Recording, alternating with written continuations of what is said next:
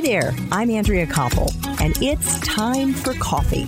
The podcast where you get to hear firsthand what the jobs and careers that interest you the most are really like. Hey there, Java Junkies. Welcome to another K Cup mini episode of Time for Coffee. By the way, K cups come in three sizes single, double, and triple shots, or roughly one minute, five minutes, or 10 minutes in length. So if you don't have time to throw back an entire caffeinated career conversation, these K Cup mini episodes of T4C can give you a quick caffeinated fix, whether you're on the go or you only have a few minutes to binge. So grab your mug and take a chug, cause it's time for a caffeinated career double shot K Cup with my guest, Jeff Madoff I actually think it would be cool for our young listeners to hear just how iterative careers, and in this case, creative careers,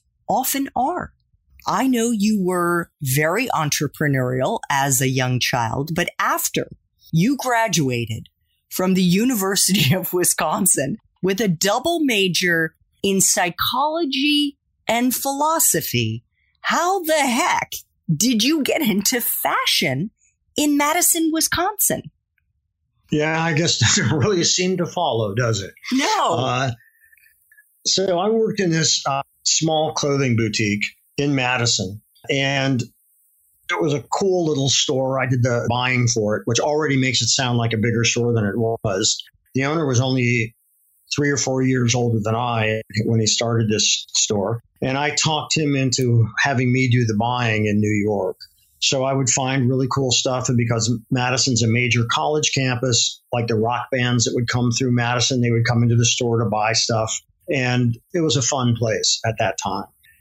I got a call from a dear friend of mine who I grew up with. His mother and my mother grew up together. So I don't remember not knowing him, a guy named Ken Meerman. And Kenny said to me, because he graduated a year before me, and he said, Look, I've saved up some money. Can you think of a gig that would earn more than bank interest? So I said, Well, you know, I work in this clothing store and I see what sells, and I could always draw. So I said, I'll start a clothing company. Now, as I look back, Andrea, I'm glad that like I wasn't in the bathroom or something. I might have said I'll start a paper towel or toilet paper company, but I happened to be in the clothing store. And so I was ignorant, but not stupid. And the difference being ignorant, you can learn, stupids forever. And uh, I remember I was so ignorant that when I went to a store and saw fabric on the bolt, I thought that that was wholesale because it hadn't been made into anything yet. So he sent me what was more money than I had ever had at one time. It was like fifteen or sixteen hundred dollars, and that's what I started the company with.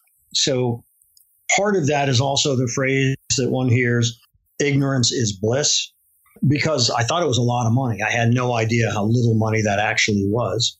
And I took one of the shirts from the store and cut it apart so I could see the jigsaw puzzle pieces that made a shirt because I had no idea how they were actually constructed.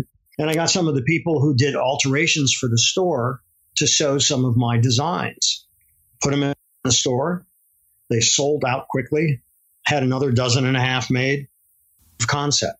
So I was off and running with the clothing business and having to learn a business I really knew nothing about. The business very, very fast. I was doubling every two or three months. And within a year and a half, I had financial backing. I had factories in Wisconsin employed over 110, 120 people, an office in New York. And as you mentioned, I was chosen one of the top 10 young designers in the United States but I want to give you some context. I think there were only eight of us, so it wasn't so hard to be in the top 10 because at that time, young people weren't starting businesses. Startups were not a thing back when I started my company. So I learned a tremendous amount. And the biggest takeaway that I got was that as I transitioned into the film business, and we can go into that in just a moment, how that happened as I transitioned into the film business, I realized, like with clothing, the protocols of the business were the same. And I could apply what I had learned in designing and manufacturing and selling a line of clothing and make it almost seamless in terms of transitioning into film. Now, what do you mean by the protocols were the same? What I learned with the clothing business directly applied to moving into the film business. And what I mean by the protocols are the same is when I was designing a line of clothing, I had to sketch the clothing. I had to break it down into how much material it would take to do it, how much labor and the cost of that to do it, how long would it take to be manufactured so I could ship it by a deadline, get paid, pay off the fabric and the manufacturing and all of that. And that created this cycle of business. When I transitioned into film, you start off with a storyboard, the sketch. What's the labor I need in order to go out and shoot this story?